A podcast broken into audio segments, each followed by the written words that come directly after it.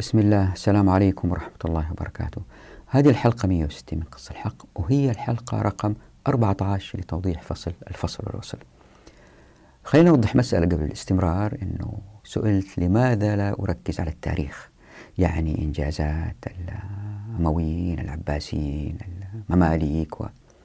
لماذا لا أركز على مثل هذه المسائل وعلى طول أتحدث عن قال الله عز وجل وقال الرسول صلى الله عليه وسلم وتحدث عن العولمة وواقعنا المعاصر وما إلى ذلك. لماذا هذا القفز للتاريخ؟ الجواب هو الآتي. الواحد إذا يضمن أنه عمره 200-300 سنة يذهب ذلك الوقت لدراسة التاريخ ودراسة التفسير والفقه والمسائل هذه الدينية زائد واقعنا المعاصر العولمة وما إلى ذلك. يعني عندنا ثلاث أشياء. الواقع. اللي إحنا فيه الآن اللي تغير جذريا بعد الحداثة في الكرة الأرضية كلها هذا واقع إحنا عايشين فيه. عندنا الشريعة قال الله عز وجل قال الرسول صلى الله عليه وسلم وعندنا التاريخ. الآن إذا الواحد عمره محدد المفروض يركز على إيش؟ يبدأ بالنبع الصافي هذا ويشوف كيف يساعدنا على الحياة هذه الأيام. قدر يجيب على هذه المسألة وكان عنده وقت كافي يدرس التاريخ. لكن إذا بدأنا بالتاريخ أولا والتاريخ نتاج أفراد عايشين في ماضي يختلف عن واقعنا وبعضهم اتخذوا قرارات ولعبوا في الحقوق وهذه القرارات الخاطئة اللي اتخذوها لأنهم بشر لأنهم بعضهم أشرار لأنه بعضهم أخطأوا الطريق أدى إلى ظهور أوضاع في ذلك الوقت دراستها إحنا لها الآن لا تفيدنا لأنه عندنا وقت محدد بقدر الفائدة اللي نجنيها لما ندرس الشريعة كما أنزلت على الرسول صلى الله عليه وسلم وكيف يمكن نعيش فيها الآن. هذه أولوية. في عندي وقت زايد وعند أي باحث ثاني وقت زايد يذهب للتاريخ ودرس التاريخ. لكن اللي بيصير أنه إذا درسنا الشريعة وكيف يمكن نعيش فيها الأيام هذه يمكن تظهر بعض الإشكاليات يمكن تظهر بعض الأشياء الغامضة علينا يمكن تظهر بعض المسائل اللي ما قدرنا نفهمها كيف الشريعة تشتغل فيها. عندها بهذه الأسئلة المحددة التي تظهر نستطيع النظر للتاريخ وتمحيصه والبحث فيه عن الأشياء اللي يمكن تساعدنا عشان نعيش الآن بالشريعة بوضع أفضل. فالتاريخ يكون معين أفضل في هذه المسألة. أو في هذه الحالة عندما تكون الأسئلة واضحة في أذهاننا ما الذي نريده من التاريخ؟ لكن ندرس التاريخ للتاريخ ذاته هذا شغل المؤرخين بالتأكيد دراسة التاريخ للتاريخ ذاته نستقي منه دروس وعبر لكن اللي صاير الآن إذا تشوفوا معظم المؤرخين اللي بيتحدثوا عن التاريخ مؤخرا نفس الدروس ونفس الكلام بيتعاد ويتكرر ويتعاد ويتكرر. وأنا آسف على هذا النقد لكن هذا حالنا. لذلك ما إحنا قادرين نخرج من الوضع اللي إحنا فيه. نفس الشيء كلام معظم الفقهاء اللي يتحدثوا عن مشاكل الأمة نفس الكلام يتعاد ويتكرر ويتعاد ويتكرر. لا تفهموا بغلط أنا ما أقول التاريخ ما هو مهم التاريخ مهم جدا لكن إذا في فائض من العمر بعد ما الواحد انتهي من المهمة الأساسية ألا وهي أنه فهم الشريعة كما نزلت على الرسول صلى الله عليه وسلم بدون الإضافات المتأخرة ألا وهي الاستحسان المقاصد وما إلى ذلك وهذه وضحناها في الحلقات الأولى في الحديث عن العقل والتمكين. إذا فهمنا هذه كيف تشتغل في وضعنا المعاصر وظهرت لنا إشكاليات ما إحنا عارفين كيف نفهمها ونتفاعل معها عندها ننظر للتاريخ. فالتاريخ مهم جدا للمؤرخين لكن للناس اللي بيحاولوا يشوفوا الشريعة كيف تشتغل الأيام هذه نبدأ بالشريعة ونفهم وضعنا الحالي كيف من حيث حقوق لأنه حتى اللي بيدرسوا الوضع الحالي ما بيفهموا كمنظومات حقوقية تغير في كل شيء في المجتمع. اللي خلاني أقول الكلام هذا آه، أمس شفت محاضرة لمحاضر بيتحدث عن تاريخ الأمة في الفترات الأخيرة وبطريقة فذة ورائعة. بس الواحد يقول بعدين طيب إيش نسوي؟ نعم التاريخ مجال ممتاز رائع. لفهم اللي صار في السابق للتعلم منه نعم. لكن أعتقد أنه تعلمنا من التاريخ ما يكفي إلى الآن بحيث أنه ما نهمل الحقوق وما نهمل الحركيات. خلينا نفهم هذه الحقوق وهذه الحركيات كيف تشتغل أول ونعطيها من الوقت والبحث ما يكفي أنها تصل إلى مستوى الوقت اللي أمضيناه في فهم التاريخ. بعد كده يمكن نرجع للتاريخ أيضا. فعندي إحساس أنا أنه فهم الحقوق في البيئة والعمران ومنع الكرة الأرضية من سحب البشر لها للتلوث أمر مقدم الآن. ولابد أني أوضح هنا أنه التاريخ زي ما قلت ندرسه وقت ما نحتاج. فإذا تتذكروا في الحلقة الأولى عندما تحدثنا عن الأراضي وكيف لما ما قسمت وظهر الديوان وكيف أنه الأراضي اللي يسكنوا فيها صاروا ما يملكوها واهتمامهم نقص فيها وخرجت إشكاليات مثل خراج المساحة خراج المقاسمة احتاروا فيها الفقهاء. وإذا تتذكروا أنه من كتاب الخراج لأبو يوسف كيف كان بيقول للخليفة هارون الرشيد أنه الغلة نقصت وما إلى ذلك وكيف أدت هذه إلى استحداثات فقهية. كل هذه المسائل رجعنا لها فالواحد يدخل في التاريخ بالقدر الذي يحتاجه. هذا إذا لم يكن مؤرخ. وأظن هذا التوضيح يكفي في هذه المسألة. والآن لإعطاء فكرة عن هذه الحلقة. يا ريت المشاهدات والمشاهدين يعذروني أحيانا أخطئ وأنا أتحدث وأعرف أني أخطأت لكن ما أعيد المقطع حتى أوفر وقت. فمثلا في هذه الحلقة قلت وتنهك والصحيح هي وتنهك فأنا أعرف أني غلط لكن نمشيها حتى أوفر بعض الوقت. طبعا هذه الحلقة استمرار لباقي الحلقات لكن في هذه الحلقة نحتاج نتذكر بعض الأفكار اللي شرحناها في فصل القذف بالغيب مثل الضغوط النفسية التي تقع على الناس اللي فصلوا من أعمالهم. في هذه الحلقة نغطي عنوانين اقتصاد العولمة ولصوص العولمة في الحلقة السابقة تحدثنا عن العولمة من ناحية اجتماعية وتطرقنا أيضا إلى المنظومات الحقوقية. في هذه الحلقة نوضح كيف أن الحقوق اتفصلت في عصر العولمة بطريقة تلبي أهواء جماعة مكونة من أصحاب رؤوس الأموال والسياسيين. بالإضافة إلى طوائف أخرى تساعدهم في هذا الموضوع مثل أصحاب النفوذ مثل أصحاب القنوات الفضائية مثل المسؤولين الكبار في البنوك. فاللي صار أنه اقتصاد العولمة يتمحور حول قفل أبواب التمكين على عموم الناس ليستفيد البعض بالاحتكار فتزداد ثرواتهم سواء كانوا في الدول الصناعية أو الدول النامية. في مثال سيأتي لكن أشرح هنا لأهميته ألا وهو أن الواحد يقدر ينظر لعصر العولمة على أنها محيط مثل المحيط الهادئ أو الأطلسي وفي جزر. هذه الجزر هي اللي فيها المصانع اللي تنتج بغزارة بينما المحيط هو الناس من الفقراء. فاللي يتحدثوا عن العولمة بإيجابية هم بينظروا لهذه الجزر اللي فيها إنتاجية عالية. فحتى نوضح أن هذه العولمة الحالية الظالمة تسحب إلى التلويث والمزيد الفقر لأكثر الناس لابد أنه نناقش عدة قضايا منها التحرر المالي اللي تحدثنا عنه في الحلقات السابقة أدى إلى هروب رؤوس الأموال فتحول الاقتصاد من اقتصاد وطني إلى اقتصاد عالمي. وهذا أدى إلى صعوبة السيطرة على رؤوس الأموال والشركات والمصانع التي تنتج. فكانت عند الحرية تنتقل من بلد إلى آخر ما أدى لظهور نوع من المنافسة بين هذه الدول لاستقطاب رؤوس الأموال. وبالتالي عالمنا اللي إحنا عايشين فيه أصبح عالم من غير سلطة مركزية تستطيع السيطرة على هذه الشركات. فهذه الشركات وأصحاب رؤوس الأموال تمكنوا بالتالي من السيطرة على السياسيين. وإذا لم يسيطروا عليهم فأثروا عليهم وبالتدريج ظهرت هذه الطبقة اللي هي متنفذة على مستوى العالم. فنناقش مسائل كثيرة منها مثلا أن الديمقراطية فقدت مقدرتها على توفير الخدمات كما كان في السابق قبل العولمة. ليه؟ لأن الشركات وأصحاب رؤوس الأموال كانوا أول داخل الدولة وتحت سيطرة السياسيين فكانت في ضرائب تؤخذ من هؤلاء وتنفق لخدمة السكان في الدولة. هذه المقدرة للشركات للإنفلات أدى إلى ضعف مقدرة السياسيين في توفير ما هو مطلوب للمجتمعات. يعني الواحد يقدر يقول أنه الديمقراطية نوعا ما انهزمت أمام العولمة طبعا العولمة الظالمة. فنناقش مسألة النسوق الحرة في العولمة ليست منافسة عادلة أي ليست اليد الخفية كما وصفها آدم سميث لكن لاختلال موازين القوى ولأن الدول أصبحت ضعيفة أمام الشركات أصبح الوضع وكأنه غابة القوي يفترس الضعيف. لكن لا نرى هذا الخلل لأنه هم نفسهم المتنفذين عندهم من وسائل الإعلام والقنوات اللي بيغطوا فيها على كل هذا اللي هم بيسووه. فنناقش هذه المسائل.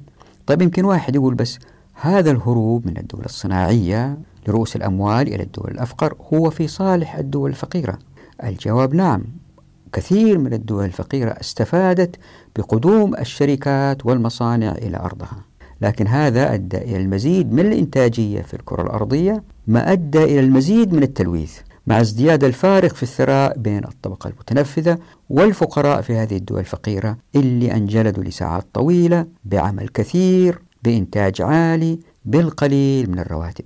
وبالتالي الكرة الأرضية تأثرت سلبا وهذه الدول الفقيرة سكانها أصبحوا مستعبدين لإنتاج سلع تغذي باقي دول العالم. وأيضا ظهور طبقة لا تجد عمل في الدول الصناعية بسبب هذا الهروب لرؤوس الأموال. يعني الكل تضرر من هم أقل دخلا في الدول الصناعية لأنه حالهم ازداد سوء. زائد فقراء الدول النامية زائد الكرة الأرضية ازداد التلوث المستفيدين الوحيدين هم أصحاب رؤوس الأموال وأصحاب المناصب السياسية في الدول الصناعية والدول النامية.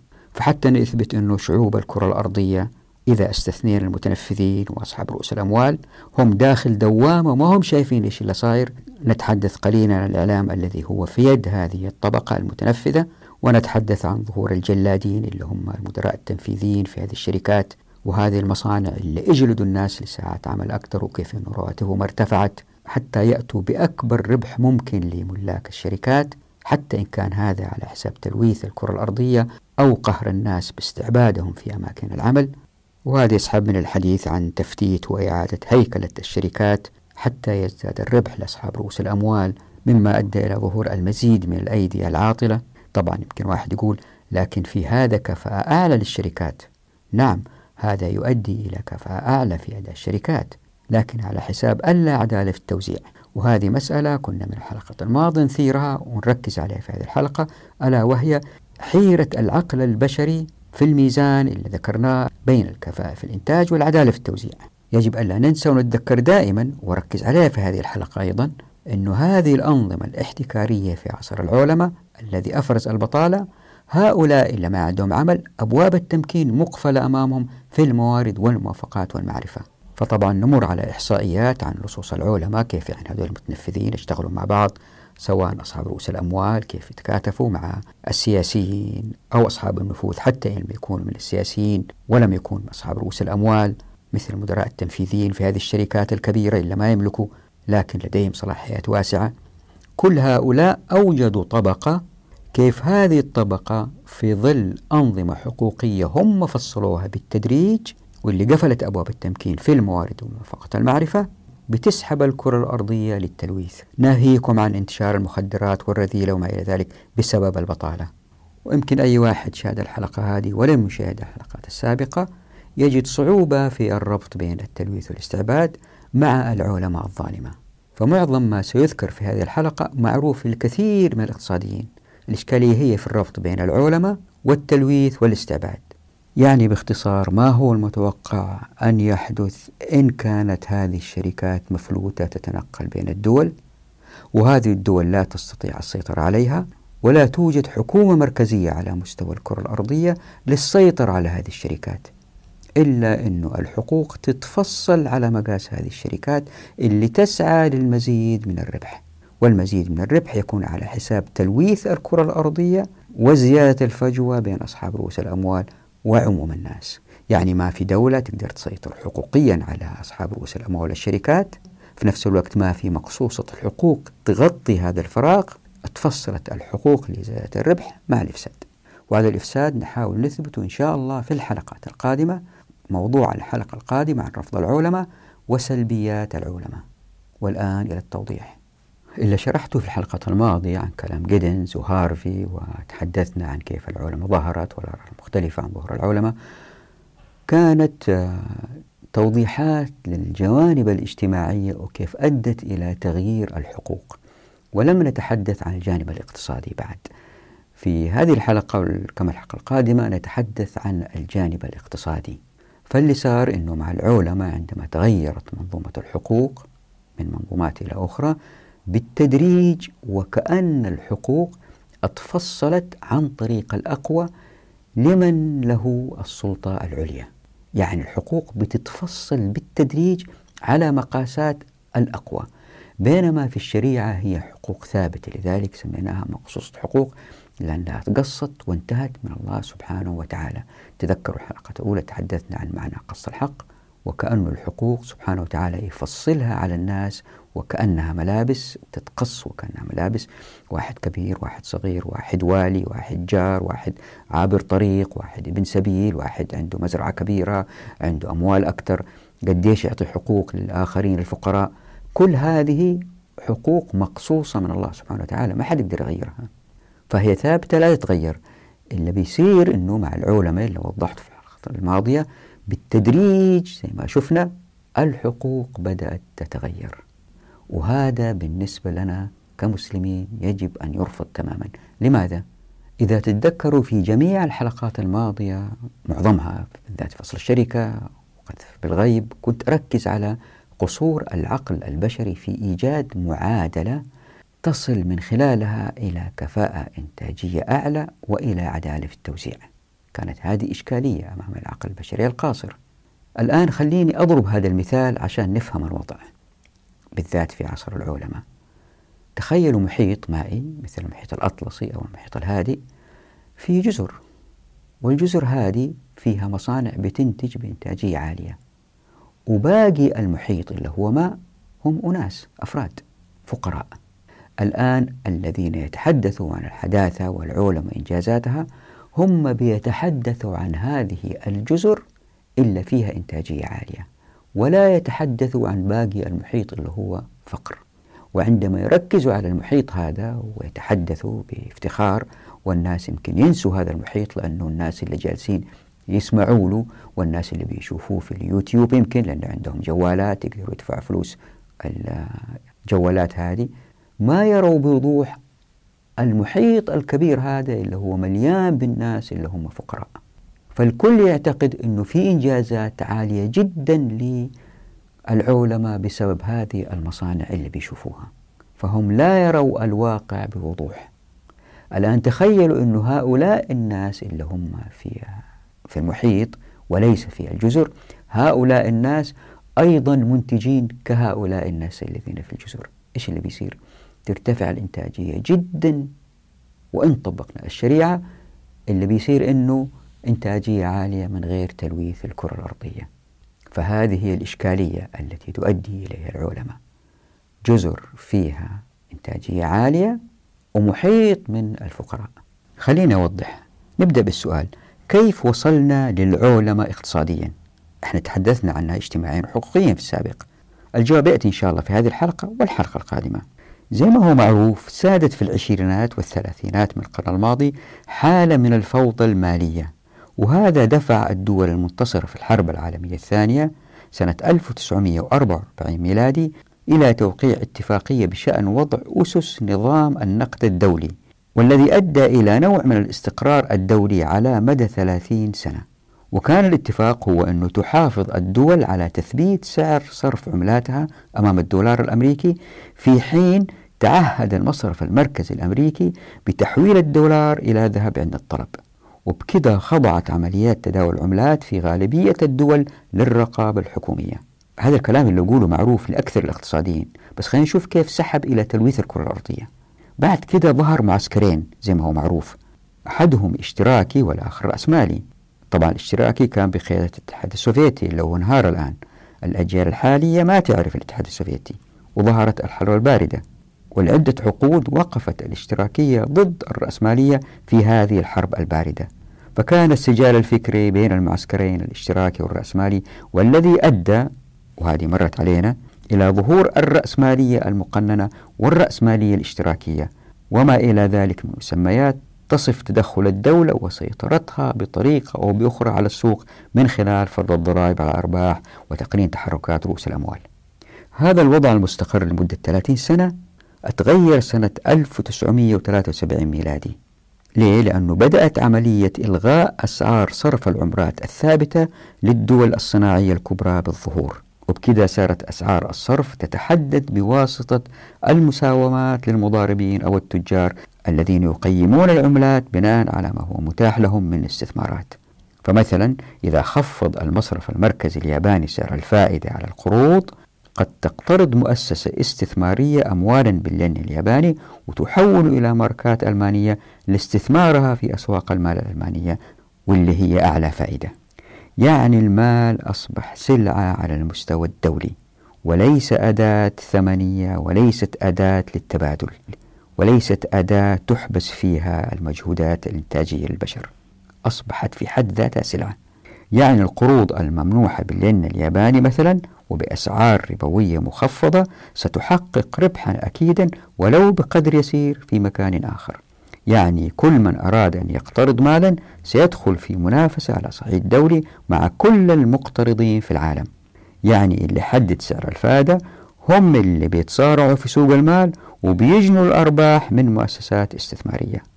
وفي أمثلة كثيرة للوسائل المتاحة لرجال المال حتى يدخلوا للسوق ويخرجوا منها على مستوى دولي وذلك للربح السريع دون ما أي إنتاج فعلي إلا المضاربة. بكده بدأ تثبيت سعر صرف العملات في الاختفاء.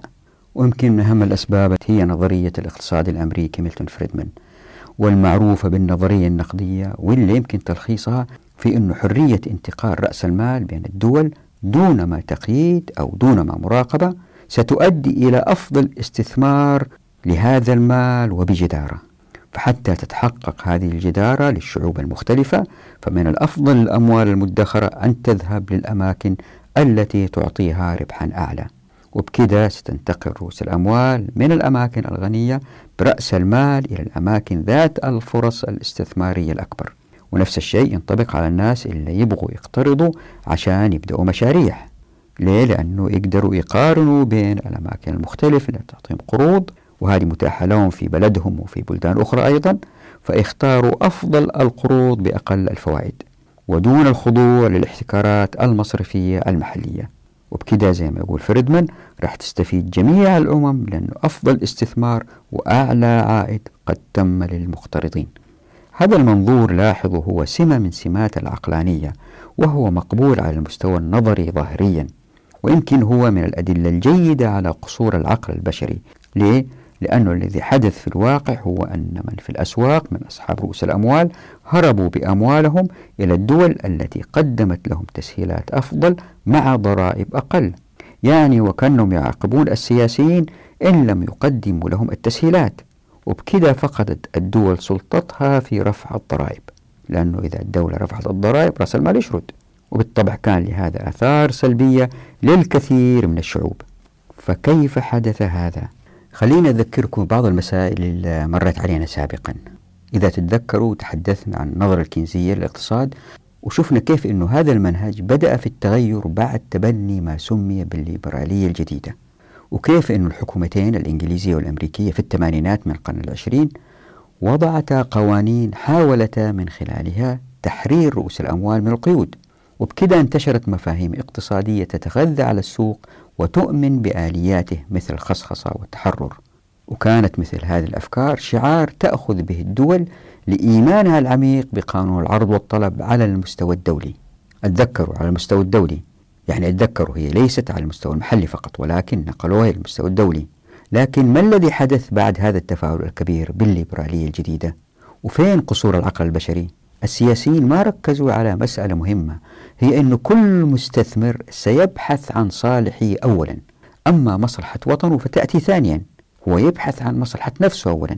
فإن كانت ألمانيا تفرض 40% كضرائب على عوائد رأس المال وإيرلندا تفرض 10% في التسعينات من القرن الماضي فإن ماليزيا ستتخلى عن هذه الضريبة في الأعوام الخمسة الأولى لبدء الإنتاج في أي مشروع. بالتأكيد أصحاب العمال رح يشردوا ماليزيا وإن كان أجر العامل الفني في التسعينات من القرن الماضي في ألمانيا هو 45 مارك فهو في دولة التشيك 10 ماركات. ليس هذا فقط لكن في حكومات تدفع دعم مالي وأرض لمن أراد أن يستثمر فيها. تجيب له الموية والكهرباء والتلفون. وبكذا إن كان سعر حذاء نايك يصل إلى 150 دولار لأرقى الأنواع في الولايات المتحدة الأمريكية ويصنع في إندونيسيا على يد عمال أجر الواحد منهم يقل عن ثلاث دولارات في اليوم. فإن الشركات الغربية التي تبحث عن صالحها لابد وأن تهجر بلادها. ليه؟ زي ما هو معروف رأس المال يبحث عن الربح فالرأسماليون وطنيتهم حيث ما يكون ربحهم. يعني الذي يحدث في أسواق المال في الغالب ليس مؤامرة من طرف مجموعة من المستثمرين بل هو التصرف المنطقي الطبيعي لأصحاب رؤوس الأموال كردة فعل لتحركات السوق. فالذي يحدث هو حصاد اقتصادي للسياسة التي انتهجتها الدول الصناعية الكبرى. طبعا في هذه الظروف بالتأكيد أنه الناس اللي ما يخاف الله سبحانه وتعالى هم كثر وحتى إذا يخاف الله سبحانه وتعالى ويبحثوا بطرق مختلفة عن الربح اللي بيصير أنه الجشع الإنساني اللي ما له حدود وأحيانا ما له ضمير أبدا أدى إلى ظهور الوسائل لتحايل الشركات على الدول.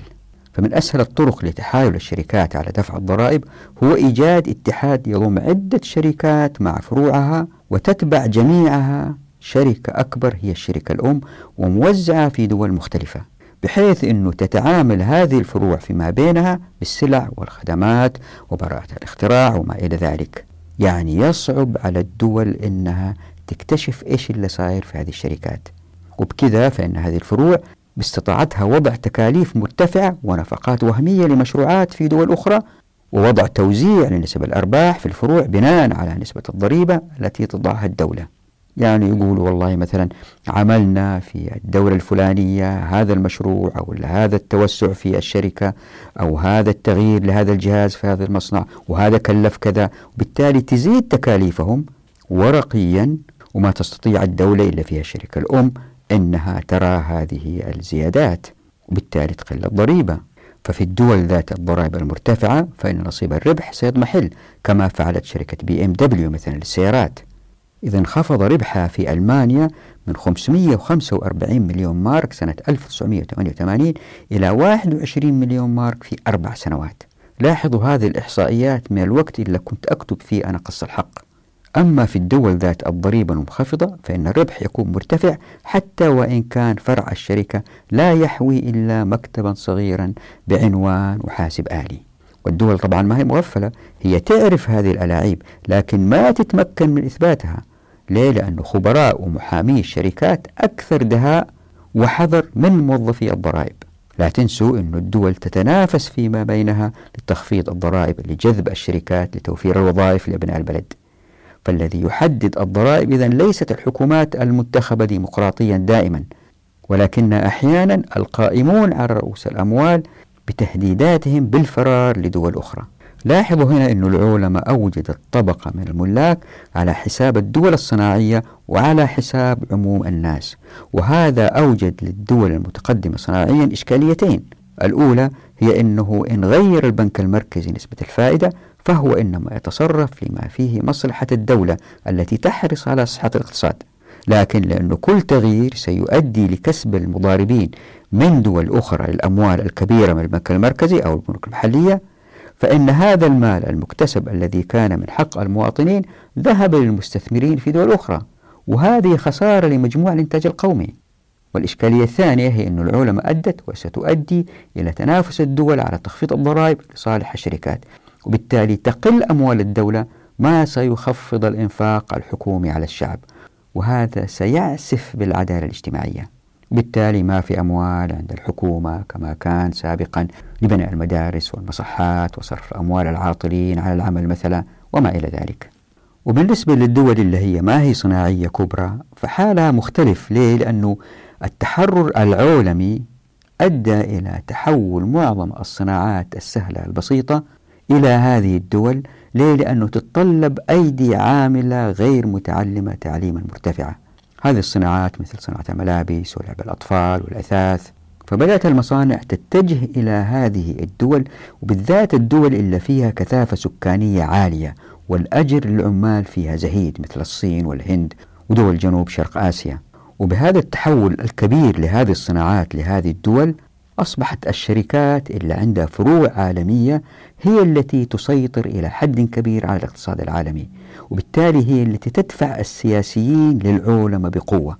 فمثلا كان في أربعين ألف شركة. كل شركة من الشركات هذه الأربعين ألف تمتلك مصانع فيما يزيد عن ثلاث دول.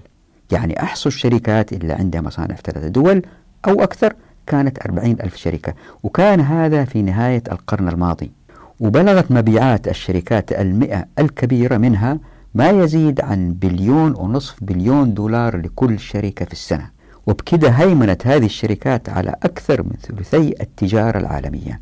يعني السفن الكبيرة هذه الضخمة اللي تشيل هذه الحاويات اللي تشوفوها هذه الحركة في كل الموانئ في الكرة الأرضية زائد الطائرات التي تنقل البضائع ثلثينها تملكها شركات عالمية عندها فروع في أكثر من دولة للتصنيع. في مثل هذه الظروف وسيطرة هذه الشركات على المنظومة الاقتصادية ما تعتقدوا أن منظومات الحقوق راح تتأثر وبالتالي تظهر مستويات جديدة من الظلم تذكروا الذي تحدثنا عنه في الحلقات الماضية في الحديث عن مستويات الظلم ونقاط العدل ألا نتوقع أن تظهر مستويات ظلم جديدة من خلال تسلط هذه الشركات؟ بالطبع تظهر ولماذا؟ خلينا نحاول نجاوب على السؤال هذا اللي صار أنه الشركات هذه الكبيرة بدأت في البحث عن طرق الإمدادات السهلة للمواد الخام والنقل والمنخفضة للمنتجات وتنظيم الإنتاج عالميا واستغلال كل الثغرات في الدول والمدن لجني الأرباح. وبكذا توسعت بعض الشركات وفاقت مجموع فروع بعضها عن الألف موزعة بين أكثر من أربعين دولة من أقوى دول العالم اقتصادا. وزي ما معروف باستطاعت هذه الشركات أن تعاقب الدول التي لا تسهل لها أمورها الإنتاجية. بنقل الإنتاج لفرع بلد آخر خلال أيام. هي شركة عندها فروع في عدة دول إذا دولة تعبتها تسحب لفرع آخر. يعني الحكومات العقلانية اللي وقعت الاتفاقيات وبعدين البرلمانات الديمقراطية اللي أقرتها قد ألغت الحدود ماليا بين الدول فبدأت رؤوس الأموال بالانتقال من بلد لآخر بكل حرية. فعند تحرير التجارة بالعملات الأجنبية وبالتوسع في التجارة العالمية المسمى بالجات تحرر السوق من كل رقيب. وبكذا الاقتصاد تحول في مفهومه من اقتصاد وطني إلى اقتصاد عالمي. وهذا بالطبع ما هو إلا لصالح المستثمرين وأصحاب الشركات أولا. يعني السوق الحرة في ظل النظام العالمي الجديد يعني العولمة لا تعمل كاليد الخفية زي ما قال آدم سميث. يعني لا تؤدي إلى التنافس بين المنتجين والتجار الصغار. لا على العكس يعني اللي صار أن السوق الحرة في العولمة ما هي إلا طغيان الشركات الكبرى وكأنها اليد الظاهرة التي تبطش وليست اليد الخفية التي تنظم السوق. هي يد قوية تبطش حتى الدول لا تستطيع التعامل معها. فالدول تحاول اللحاق بهذه الشركات كردة فعل لما تقوم به الشركات ولكن بغباء. ليه؟ لأن هذا المنظور كما يرى بعض الباحثين ما هو إلا خضوع الدول لأصحاب رأس المال والذين همهم الأساس هو أن تكون معدلات التضخم منخفضة وأسعار صرف عملاتهم مستقرة والضرائب وهذا هو الأهم على أرباح استثماراتهم أدنى ما تكون وكل هذا بالطبع على حساب انخفاض ميزانيات الدول الغنية من الضرائب وبكذا وبالتدريج بدأت تخف الأموال عند هذه الدول لأن الضرائب خفت وكذا وبالتدريج الإنفاق لابد أنه يخف أيضا على الشعوب فمثلا بدأت الحكومات ما تستطيع دعم الفقراء ما تستطيع دعم المدارس ما تستطيع بناء طرق جديدة. طبعا في دول كبيرة قوية تستطيع لكن أيضا الإستطاعة اللي صار فيها إنها خفت نوعا ما واللي زاد الوضع سوء هو فكرة الخصخصة. فبدأت هذه الدول بخصخصة الصحة والتعليم وأشياء كثيرة هذا أدى إلى أنه هذه الجهات حتى ترفع الكفاءة في الأداء تفصل بعض الموظفين وبالتالي زاد عدد العاطلين في المجتمعات وبالتالي بدأ التأفف من العولمة وبدأت تظهر المظاهرات. وفي هذا يقول جيمس ويلفنسون وكان رئيس البنك الدولي في ذلك الوقت يقول من المحتمل أن تكون العولمة مسألة حتمية فالمتظاهرون يعني ضدها مخطئون يعني باعتقادهم بأنها آلية تحت سيطرة المؤسسات العالمية وكأنه يرمي بهذا إلى أنها خارج سيطرة السياسيين. يعني هذه الشركات وهذه العلماء هي تطور حتمي للبشرية. طبعا كل هذا اللي إحنا شرحناه يؤدي إلى ماذا؟ يؤدي إلى عقاب جماعي للفقراء. وإذا وضعنا هذا اللي راح في منظورنا عن الحقوق نلحظ أنه اللي صار ظهور طبقة قوية جدا ما هم سياسيين هم أصحاب رؤوس أموال أو اشتغلوا عند أصحاب رؤوس الأموال.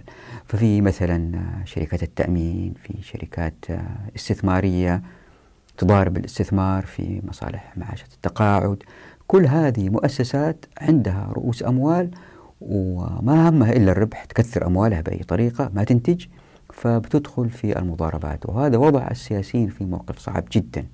بس حتى تأخذ فكرة عن هذه الشركات وقوتها فزي ما أنتم شايفين هنا في الشاشة وهذه إحصائية سابقة فصناديق الاستثمار بلغت سنة 2005 ميلادي 56 ألف صندوق في العالم وبلغت صافي أصولها 16.4 تريليون دولار أمريكي.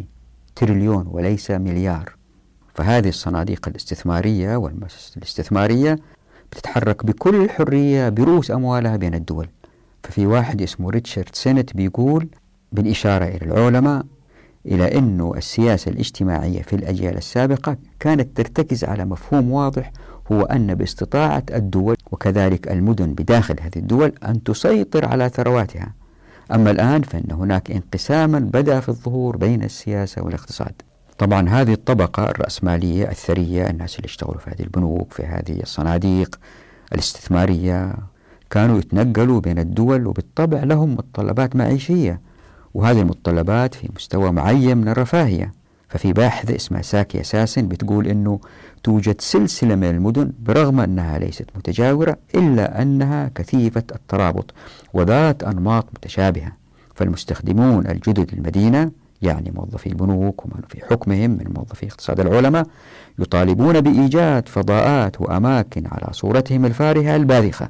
ولأن السكان الأصليين ومتخذي القرارات نادرا ما يتحدون متطلبات السكان الجدد يعني اقتصادي العلماء نجد أن المدينة تأسست بشكل ما أطلق عليه مارينوتي متروبول الجيل الثاني أو مدينة الحداثة المتأخرة.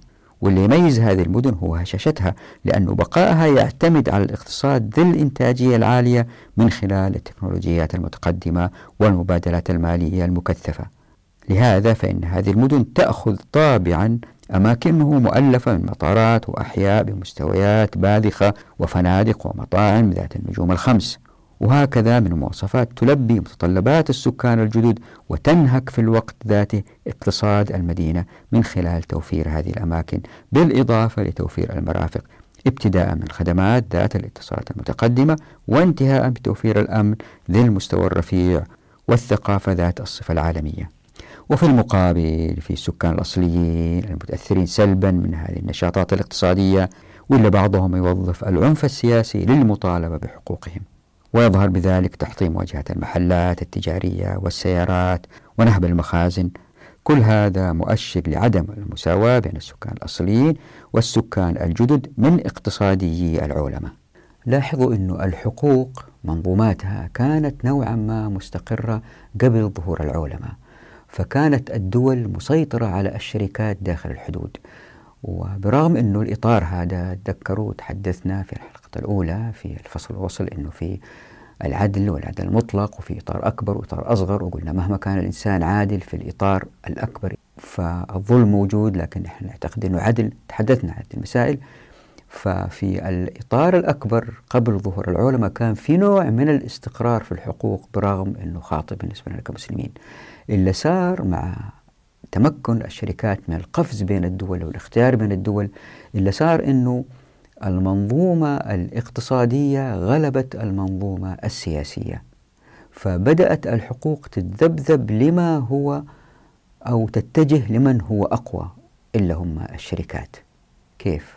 اللي صار إنه الديمقراطية بدأت تفقد منطقها وحيويتها، ليه؟ لأنه السياسيين أصبحوا تحت مطارق أصحاب رؤوس الأموال. لا ننسى إنه مع الديمقراطية كانوا السياسيين اللي انتخبهم الناس عليهم إنهم يوفوا بالعهود لهؤلاء الناس. طب الناس الآن اللي بيصوتوا لهم أصبحوا تحت تأثير الإعلانات والبهرجه والافتتاحات المشاريع وما إلى ذلك وهذه كلها أكثرها مدعومة من الأثرياء. فبدأ المال يلعب دور كبير في التأثير في الانتخابات. يعني السياسيين أصبحوا نوعا ما مسيطر عليهم من أصحاب رؤوس الأموال. فاللي صار أنه بدأت أرباح مالكي الأسهم في ارتفاع بينما أجور العمال في انخفاض. لأسباب ذكرناها سابقا هي أنه مع ظهور العلماء النقابات بدأت تتفكك وتفقد قوتها ففي المجتمع الرأسمالي انخفاض الأجور يعني فقدان الكثير من الحقوق كحق العلاج والتعليم والترفيه. ليه؟ لأنه هذه المرافق بدأت تتخصخص وتحتاج فلوس حتى الواحد يحصل عليها. فهذا أتعب الناس اللي يشتغلوا بالمرتب الشهري. وبزيادة العطالة وحتى يصل الأثرياء لثراء أكبر عليهم جلد من يعملون عندهم بساعات عمل مرتفعة وأجر زهيد. ليه؟ لأنه إذا الدولة حاولت تضع تقنين على الشركات أو المصانع أو المستثمرين ينتقلوا إلى موقع آخر من العالم. والآن الخريطة مفتوحة أمام هذه الشركات والمصانع والمستثمرين. ما في حدود للربح. بدأت الشركات تبحث عن مدراء تنفيذيين. يكون المقياس الأهم لاختيارهم هو قديش يجيبوا لهم ربح. وعشان الواحد يربح أحيانا يجب ألا يكون رحيم. بالذات في مجتمع رأسمالي. فبدأوا رؤساء المصانع ومدراء الشركات ورجال الأعمال الكبار الرؤساء يعني المديرين التنفيذيين بدأوا بإرغام العمال على العمل لساعات أكثر وبأجر أقل وإلا العاقبة هي الفصل. يعني كأنهم جلادين ما لهم هم إلا الاجتهاد لتقليص النفقات ولزيادة الأرباح حتى يرضوا عنهم أصحاب رؤوس الأموال ويكرموهم على هذا الجلد. يعني ظهرت معادلة ألا وهي رفع رواتب ومكافآت المديرين التنفيذيين يعني الجلاديين لدرجة غير معقولة لأن هؤلاء يأتوا للشركة بربح عظيم. فمن أوائل الجلادين في آخر القرن الماضي مثلا مدير شركة هاينز وهذه شركة كبرى في التغذية بلغ مرتبه 80 مليون دولار في السنة وهذا يساوي 40 ألف دولار للساعة الواحدة. كمكافأة له من مجلس إدارة الشركة مقابل إبداعه في تخفيض التكلفة وزيادة الأرباح. وبلغ متوسط مرتب مدراء الشركات في الولايات المتحدة الأمريكية مليون ونصف مليون دولار سنة 2001 ميلادي. وطبعا هؤلاء المدراء لا هم لهم إلا زيادة الربح حتى وإن كان على حساب أوطانهم وأبناء جلدتهم. فشركات مثل نايك المعروفة بصناعة الأحذية الرياضية لم تمتلك في ذلك الوقت أيام كتبت هذه الصفحات أي مصنع للإنتاج في بلدها بل كانت تتعاقد مع مصانع في أي مكان في العالم وبأسعار زهيدة مثل المكسيك وبمواصفات معينة لاستحواذ على الاسم وتقوم هي بالتوزيع فقط. يعني شركة نايك توزع والتصنيع في المكسيك. وبكذا تفقد الأوطان الأصلية لهذه الشركات ملايين الوظائف. في واحد اقتصادي معروف من معهد ماساتشوستس للتقنية قال أنه إلا في أمريكا من رأسماليين قد أعلنوا الحرب الطبقية على عمالهم وأنهم قد فازوا بها. أما بالنسبة للموظفين والعمال والأجراء إلا فصلتهم شركاتهم بعضهم كان يرجع للعمل مرة أخرى لكن يعمل هذه المرة بعد الرجوع بأجر مقطوع مقابل عمل يقوم فيه بالساعات. يعني مثلا كان أول موظف يشتغل كسواق في الشركة الآن لا فصلوه وقالوا له وقت ما نحتاجك تجي ونشغلك بالساعة. وبكذا هذه الفئة التي لا تمتلك أصبحت في وضع أسوأ واستعبد المجتمع بعضه بعضا. وبكذا ضاعت حقوق الناس اللي ما عندهم رأس مال تحت مظلة الديمقراطية. وأرجو أن بعضكم ما يفهم أني بهذا الشرح السابق بأبين أو أذهب إلى أنه الحقوق قبل العلماء هي حقوق مثلى لا كأني أنا بأقارن بين أعمى وأعور. العلماء هي الأعمى والأعور هي الحقوق قبل ما تظهر العلماء. فبرغم أنه الوضع سيء إلا أنه أزداد سوء مع العلماء. واللي بحاول أوضحه أنه من أهم هذه الأسباب لهذا التحول إلى السوء هو أنه كانوا المسؤولين قبل العلماء يسيطروا على الشركات. وبهذه السيطرة على الشركات ولأنه عندهم أموال من الضرائب كانوا يقدروا يلبوا مطالب الناس اللي انتخبوهم اللي هم الناس اشتغل يشتغلوا في الشركات عموم الناس. اللي صار مع العلماء إنه المسؤولين السياسيين فقدوا هذه السلطة وما هم قادرين يسيطروا على الشركات. وهذا زاد من وضع عموم الناس سوء لأن السيد في هذه الحالة هو صاحب رأس المال وليس السياسي اللي يمكن نأثر على تصرفاته مستقبلا لأنه يمكن نعيد انتخابه أو ما نعيد انتخابه. بينما أصحاب رؤوس الأموال هم في طريقهم هم ماشيين. ما حد يقدر يعيد انتخابهم. فأحد الحركات اللي تحدثنا عنها سابقا في حلقة سابقة بس ما شرحناها واحد كان بيقول هذه الشركات لابد أنه إحنا نفرملها وذلك بأنه نعمل مواقع في شبكة التواصل الاجتماعي. هذه الشركات اللي تلوث البيئة هذه الشركات اللي تكسب من غير ما تعطي للآخرين كتبرعات لملاجئ لمراكز أبحاث. هذه الشركات لازم نعطيها نوع من الإنذار بمقاطعتها. فياريت ننتبه هذه المسألة أنا ما بقول أنه النظام قبل العلماء هو نظام ممتاز. لا هو نظام أعور مقارنة بالإسلام. وإلا زاد الوضع سوء قد يأتوا مستثمرين من دول أخرى ويشتروا مصانع أو شركات في دول أخرى. ولما اشتروها هم يعرفوا قبل ما يشتروها ويدرسوها أنه الشركة هذه يمكن إذا فتتناها يمكن نعيد هيكلتها ونبيعها بسعر أعلى بعد ما نعيد ترتيب هيكلتها. فبدأوا المستثمرين يأتوا للشركات اشتروها ويشوفوا مواطن الضعف فيها ويفصلوا الموظفين في ذلك الموطن. فمثلا شركة آي بي إم فصلت حتى السواقين اللي كانوا يشتغلوا في الشركة وقالت لهم نتعامل معاكم بالعقود على كل مشوار أو على كل ساعة عمل وليس براتب شهري. والسكرتيرات خفضوا لهم رواتبهم إلى 50% وغصبا عنهم قبلوا ليه لأنهم إذا رفضوا ما في مكان يقدروا يروحوا يشتغلوا فيه ولا في نقابات دافع عنهم لأن النقابات أصبحت ضعيفة جدا. يعني كان الهدف الأساسي هو زيادة الربح هو المعيار الوحيد لنجاح الشركة لأنه هذا بينعكس في شاشات البورصات. فظهرت ظاهرة شراء الشركات وإعادة هيكلتها حتى تأتي بربح أكثر. اللي صار أنه بدأوا مدراء الشركات التنفيذيين يخافوا أنه الشركة تنباع ويعاد هيكلتها بدأوا هم يعيدوا هيكلة الشركة من الداخل حتى ترتفع أسهمها. وبالتأكيد معظمكم شاهد البورصات والأسهم تطلع وتنزل. وتتذكروا أنه أي شركة في الغالب إذا أعيدت هيكلتها أسهمها تطلع. ليه؟ لأنه إعادة الهيكلة تعني أنه الشركة بتعيد النظر في كل شيء في الأقسام اللي فيها وتفصل الموظفين اللي أدائهم منخفض. وبالتالي ظهرت الكثير من الأبحاث والدراسات اللي تحاول من خلال المؤشرات تصطاد الموظفين الأقل كفاءة تصطاد الأقسام الكفاءة وتغلقها أو تعطيها مقاولة للآخرين أو تمشي ذلك الموظف. فصار الربح المالي هو الأساس وليس الحالة النفسية. الموظفين لأنه في وضع زي هذا جميع الموظفين يتحطوا تحت المطرقة ويكونوا في وضع نفسي صعب جدا. إلا الملاك. فجميع الأجراء يتعبوا. طبعا لهذه آثار سلبية يدفعها المجتمع في المستشفيات في السجون في وما إلى ذلك.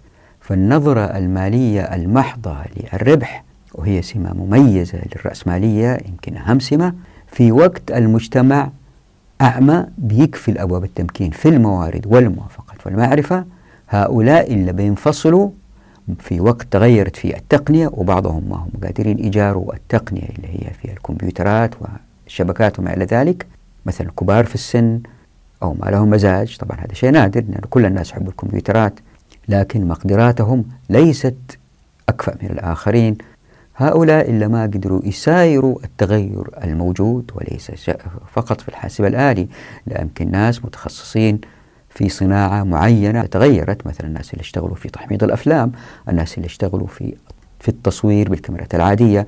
تغير التصوير وما في تحميض أفلام ولا في مصانع لصناعة الأفلام هذه اللي كانت تصنعها كودك واختفت المصانع اللي تصنع الآلات الطابعة لأنه الآن الآلة الطابعة بالإيد زمان أول الآن آلات الطابعة تختلف تماما. المحلات اللي تبيع مثلا التذاكر للسياح الناس يروحوا يجلسوا مع الموظف يوريهم في صفحات للمجلات والمنشورات فين يمكن يسافروا ينصحهم فين. لا الآن يجلسوا على الإنترنت يشوفوا كل حاجة بنفسهم. فصار تغيير جذري في المجتمع مع تغيير في مصادر القوة أدى إلى ظهور ناس ضايعين ما هم عارفين إيش يسووا وينتقلوا من شغلة لشغلة. ويمكن الشغلة الجديدة لأنه دخل عليه في سن أكبر ما يتقنها فبدأت تظهر العطالة والبطالة. وهؤلاء العاطلين ما في يدهم حيلة إلا أنهم يذعنوا. ليه؟ لأنه السياسيين اللي كانوا يضغطوا عليهم في الديمقراطية أول الآن هؤلاء السياسيين ليست في يدهم القوة كما كانوا في السابق. بالإضافة إلى السابق بدأت المصانع والشركات تركز على الأعمال اللي هي تتقنها. وتترك الأعمال اللي هي خارج محور إنتاجها إلى شركات أخرى متخصصة. مثلا الشركات اللي تصنع السيارات ليس بالضرورة الآن كالسابق تصنع البطاريات. لا تعطيها لشركات متخصصة لصناعة البطاريات وديك الشركة بتصنع كميات كبيرة من البطاريات لعدة شركات مختلفة. أتذكروا هذه المسألة تحدثنا عنها في فصل الشركة عندما تحدثنا عن التفتيت وقلنا أنه العالم الغربي حتى يربح بدأ يقترب من الإسلام في تفتيت الصناعات إلى أجزاء أصغر أصغر لكن في فرق شديد بين الإسلام وبين النظم الرأسمالية ألا وهو في الموارد والموافقات والمعرفة ليه؟ لأنه مع فتح أبواب التمكين في هذه الثلاثة اللي بيصير أنه الشركات اللي تظهر إن طبقنا مقصود الحقوق الناس اللي اشتغلوا فيها هم اللي يملكوها. في النظام الرأسمالي اللي صار أنه الشركة حتى تتخصص أكثر وتربح أكثر فيما تتقنه وتترك الأعمال الجانبية مثلا توصيل الموظفين تتركها لشركات توصيل وما عندها سواقين يوصلوا الموظفين. مثال آخر آه، الشركة ما يكون عندها قسم خاص لطباعة منشوراتها واحد يصمم واحد آه، يطبع آه، ومطبعة صغيرة لا. لأنه شركة كبيرة مثلا تحتاج مطبعة صغيرة حتى تطبع لها أوراقها مراسلاتها. لا تعطيها لشركات متخصصة في هذا المجال. كل هؤلاء اللي اشتغلوا في هذه الشركات المتخصصة هم ليسوا ملاك هم أجراء. وهؤلاء إذا فصلوا كما ذكرت سابقا بأسباب إعادة الهيكل وما إلى ذلك عندما يفصلوا ما في أبواب مفتوحة للتمكين. في الموارد والموافقات والمعرفة يبقوا عاطلين. يعني انفصلوا من أعمالهم ولا في إرادة سياسية تقدر تعطيهم حقوقهم إيش اللي نتوقعه في مجتمع من هذا؟ من الانسحاب للرذيلة وفي نفس الوقت ملاك الشركات بيزيدوا الإنتاجية في أماكن أخرى ويلوثوا الكرة الأرضية. ليه؟ لأن مصانعهم مثلا في الصين أو في الهند أو في البرازيل ورشوا المسؤولين هناك ويفتحوا مصانع تلوث البيئة يقطعوا غابات وما يزرعوا مكانها أشجار. وبهذا الجلد وبهذه الزيادة في الإنتاج بدأت الكرة الأرضية تزداد تلوث. وبكذا بهذا التطور في الإنتاج إلا صار أنه ما يقولوا مثلا جهاز أبل مصنوع في أمريكا لا الآن يقولوا هو جهاز أبل. فما يعزو المصنوع إلى البلد لكن يعزو المصنوع إلى الشركة. اسم الشركة هو الأقوى. واللي صار أيضا أنه هذه الشركات بعضها بدأ يلتم على بعض. فبدأت الشركات الكبيرة تشتري الشركات الأصغر في دول أخرى في نفس المجال حتى تزداد المساحة اللي تسيطر عليها في توزيع المنتجات. فبدأت الشركات حتى يزداد ربحها بعضها يقسم نفسه بعضها ينضم مع, شركات أخرى والهدف دائما زيادة الربح حتى لو كان على تدمير الأفراد أو تلويث الكرة الأرضية هذا الهدف في وقت الدول ما هي قادرة تسيطر على هذه الشركات يعني ماذا؟ وفي وقت أبواب التمكين مغلق في الموارد والوقت والمعرفة يعني ماذا؟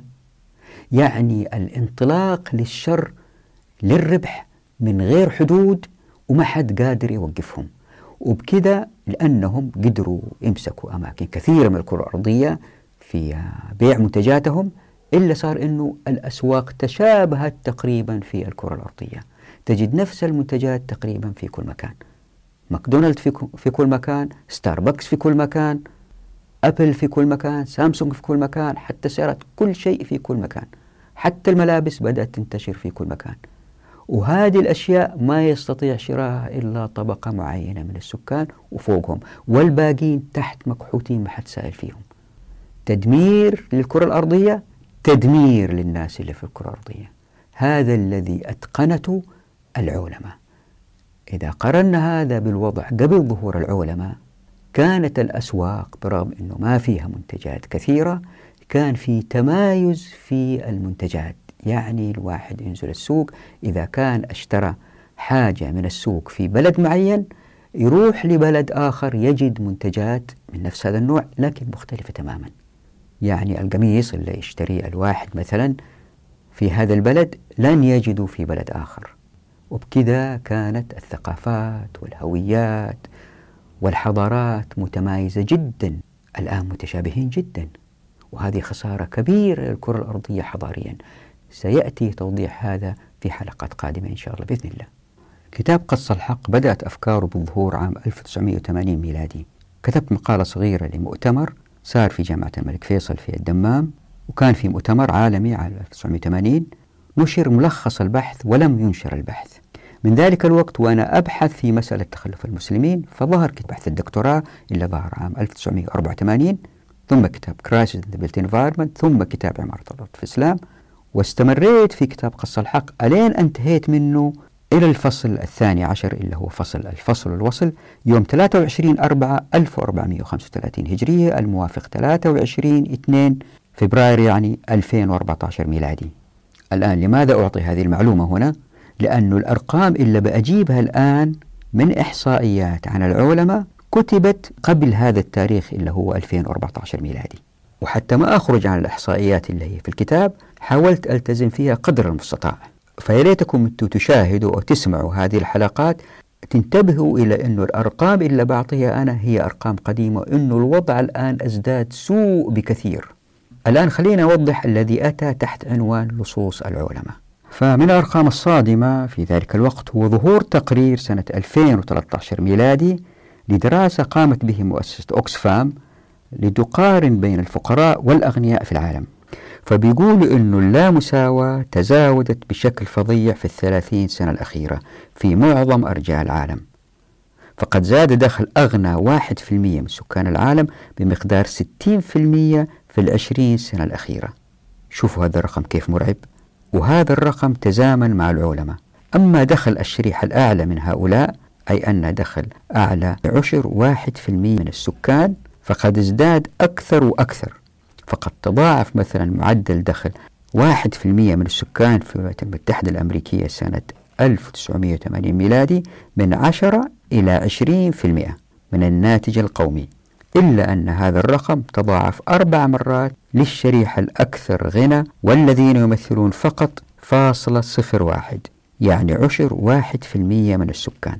وهذا بالطبع لا يقتصر على الدول المتقدمة صناعيا التي يمتلك سكانها معظم الصناعات على وجه الأرض بل حتى الدول النامية.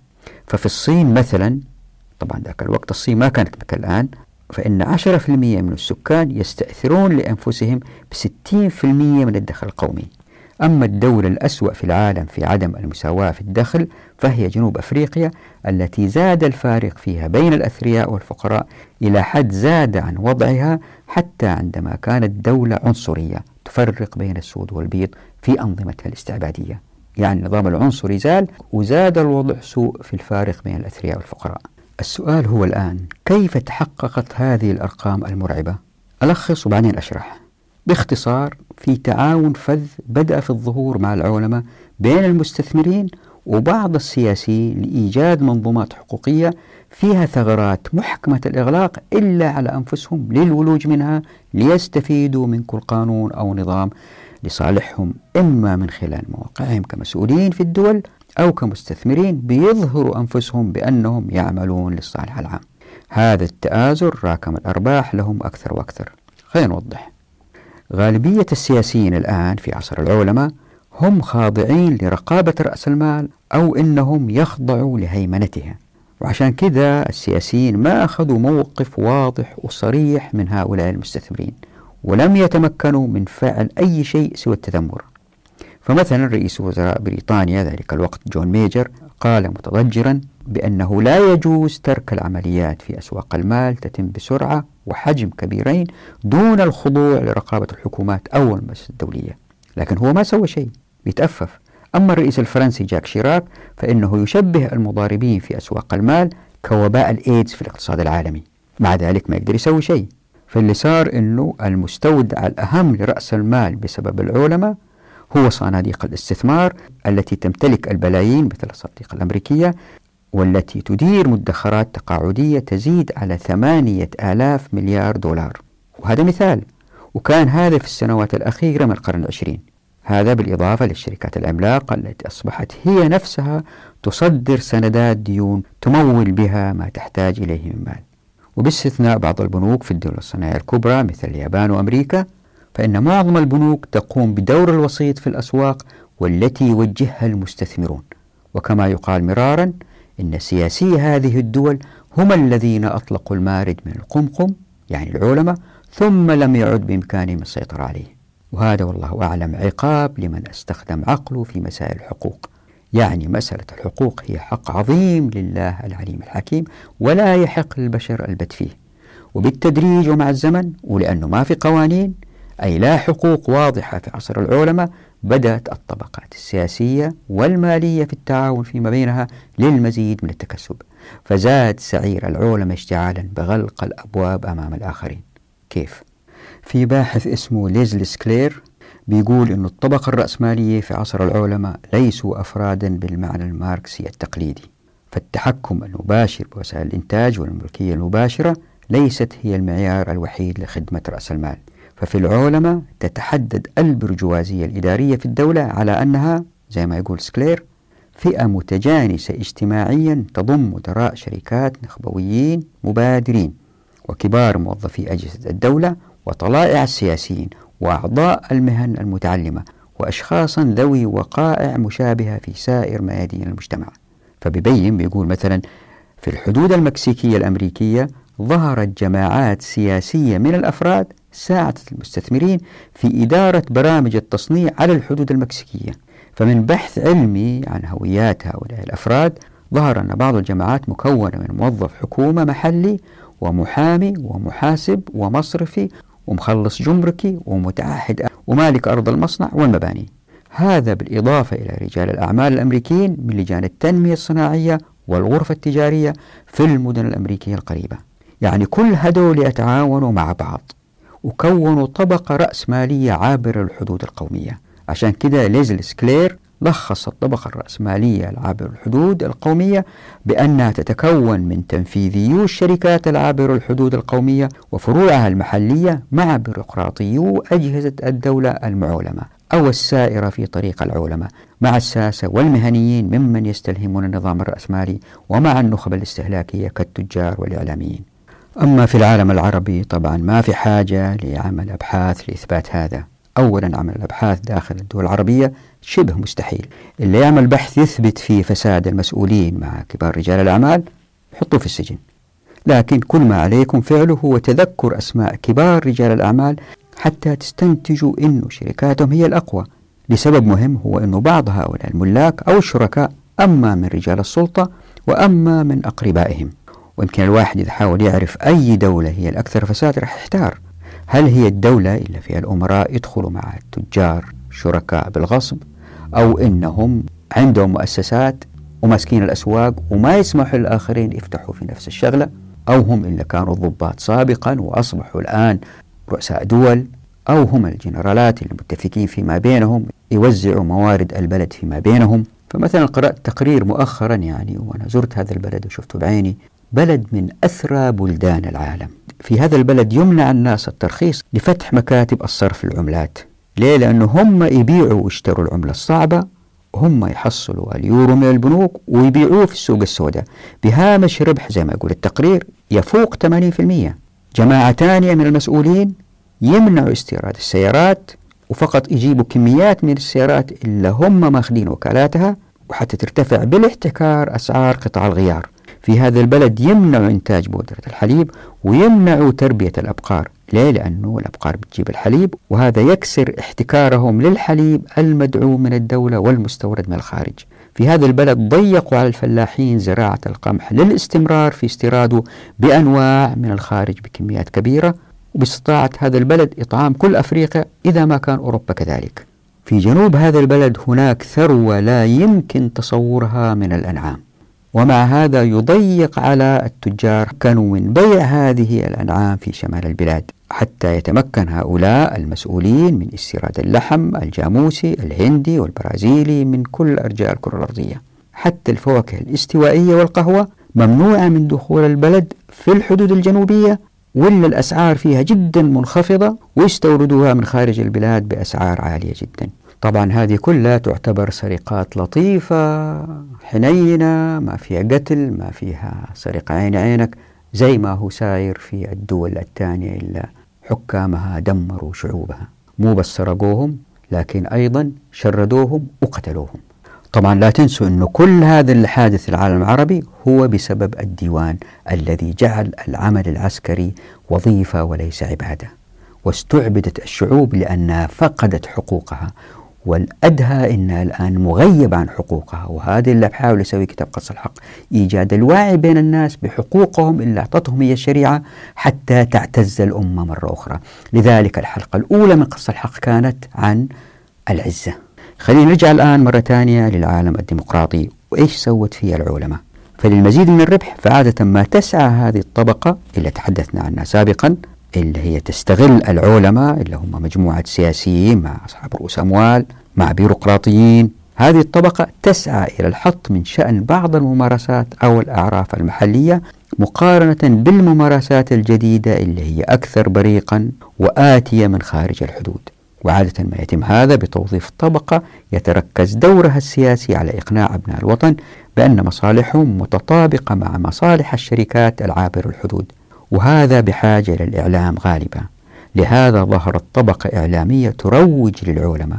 ليزل سكلير بيقول في هذه المسألة فما تسعى الرأسمالية الكوكبية لامتلاكه هو القدرة على تشييء وتسليع جميع الأفكار والمنتجات المادية التي تلتصق بها من صور تلفزيونية وإعلانات وعناوين صحف وكتب وأشرطة وأفلام. إلى آخره. لا الأفكار نفسها. وفي واحد اسمه باغدي كيان أطلق على هؤلاء الذين يتحكمون في وسائل الإعلام العالمية اسم لوردات أو السيادة العلماء.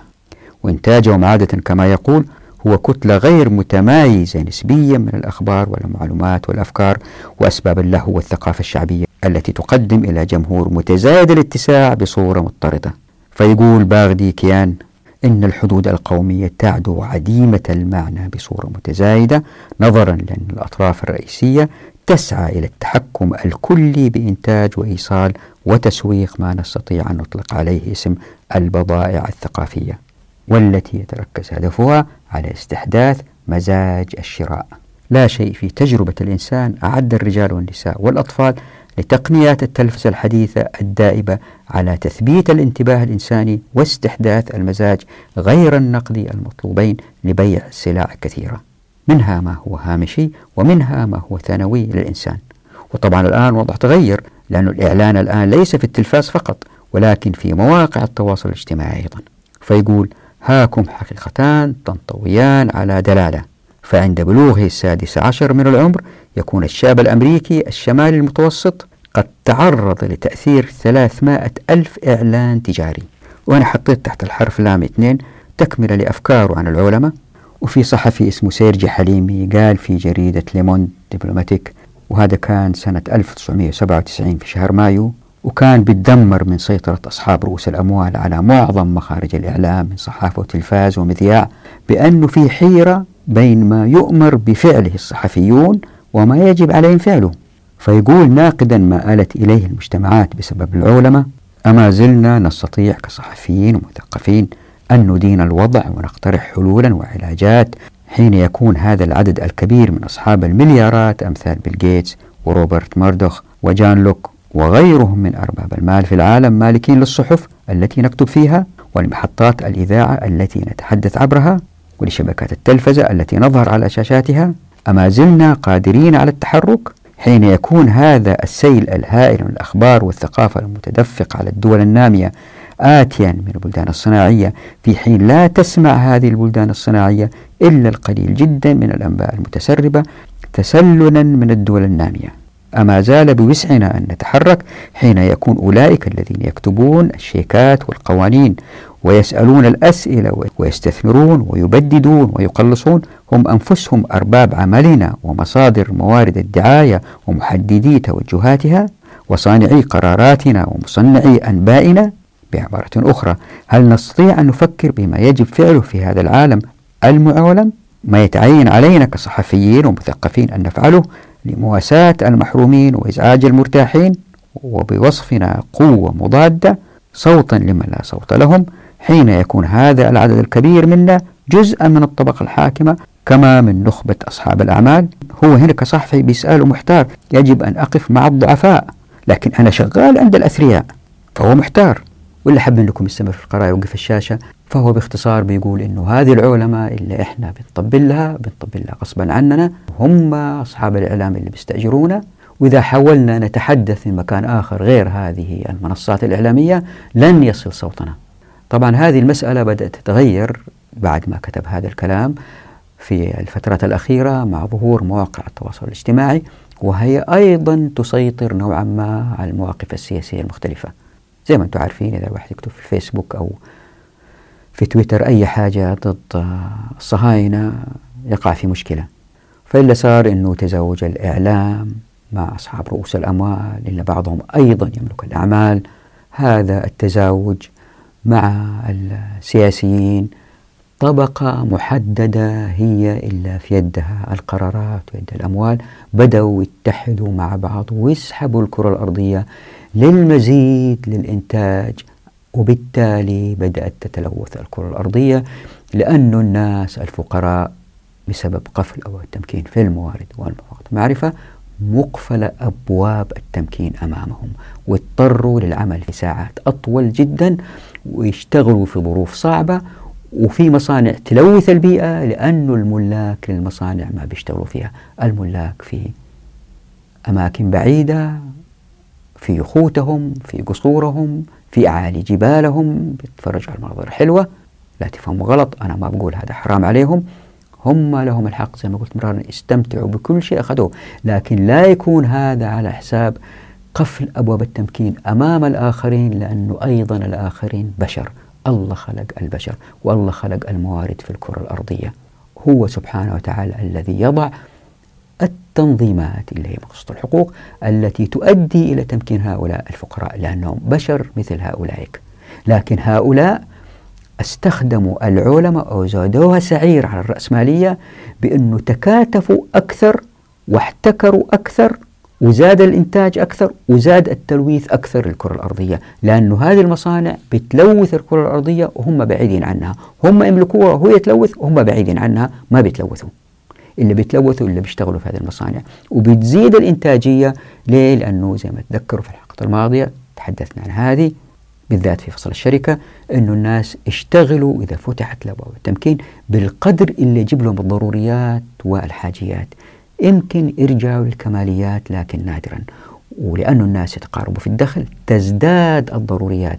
هنا توضيح بسيط واحد سألني قال لي طيب إذا الحياة تعتمد على الضروريات ما في حاجيات وما نستمتع فيها. دائما اللي أقول أنه الحاجيات بسرعة تصير ضروريات. فإحنا إذا طبقنا الشريعة نعيش في مجتمع مبني على ضروريات أكثر بكثير من حالنا الحالي الآن. يعني نكون أكثر سعادة واستمتاع بالمستهلكات إلا ما تضر البيئة لأنه هذه منتجة بطريقة تحت مظلة مقصوصة الحقوق وليس تحت مظلة نظام علمي ظالم. أدى إلى هذا التكامل ما نقول تكاتف لاحظوا الفرق بين التكامل والتكاتف أدى إلى تكامل السياسيين مع أصحاب رؤوس الأعمال إلا أيضا أوجدوا الإعلام إلا يضلل الشعوب. وبكذا بيسحبوا الكرة الأرضية إلى فساد قادم لا محالة إلى تلوث قادم لا محالة. الموضوع ما انتهى نكمل إن شاء الله الحلقة القادمة. نراكم على خير في أمان الله ودعواتكم.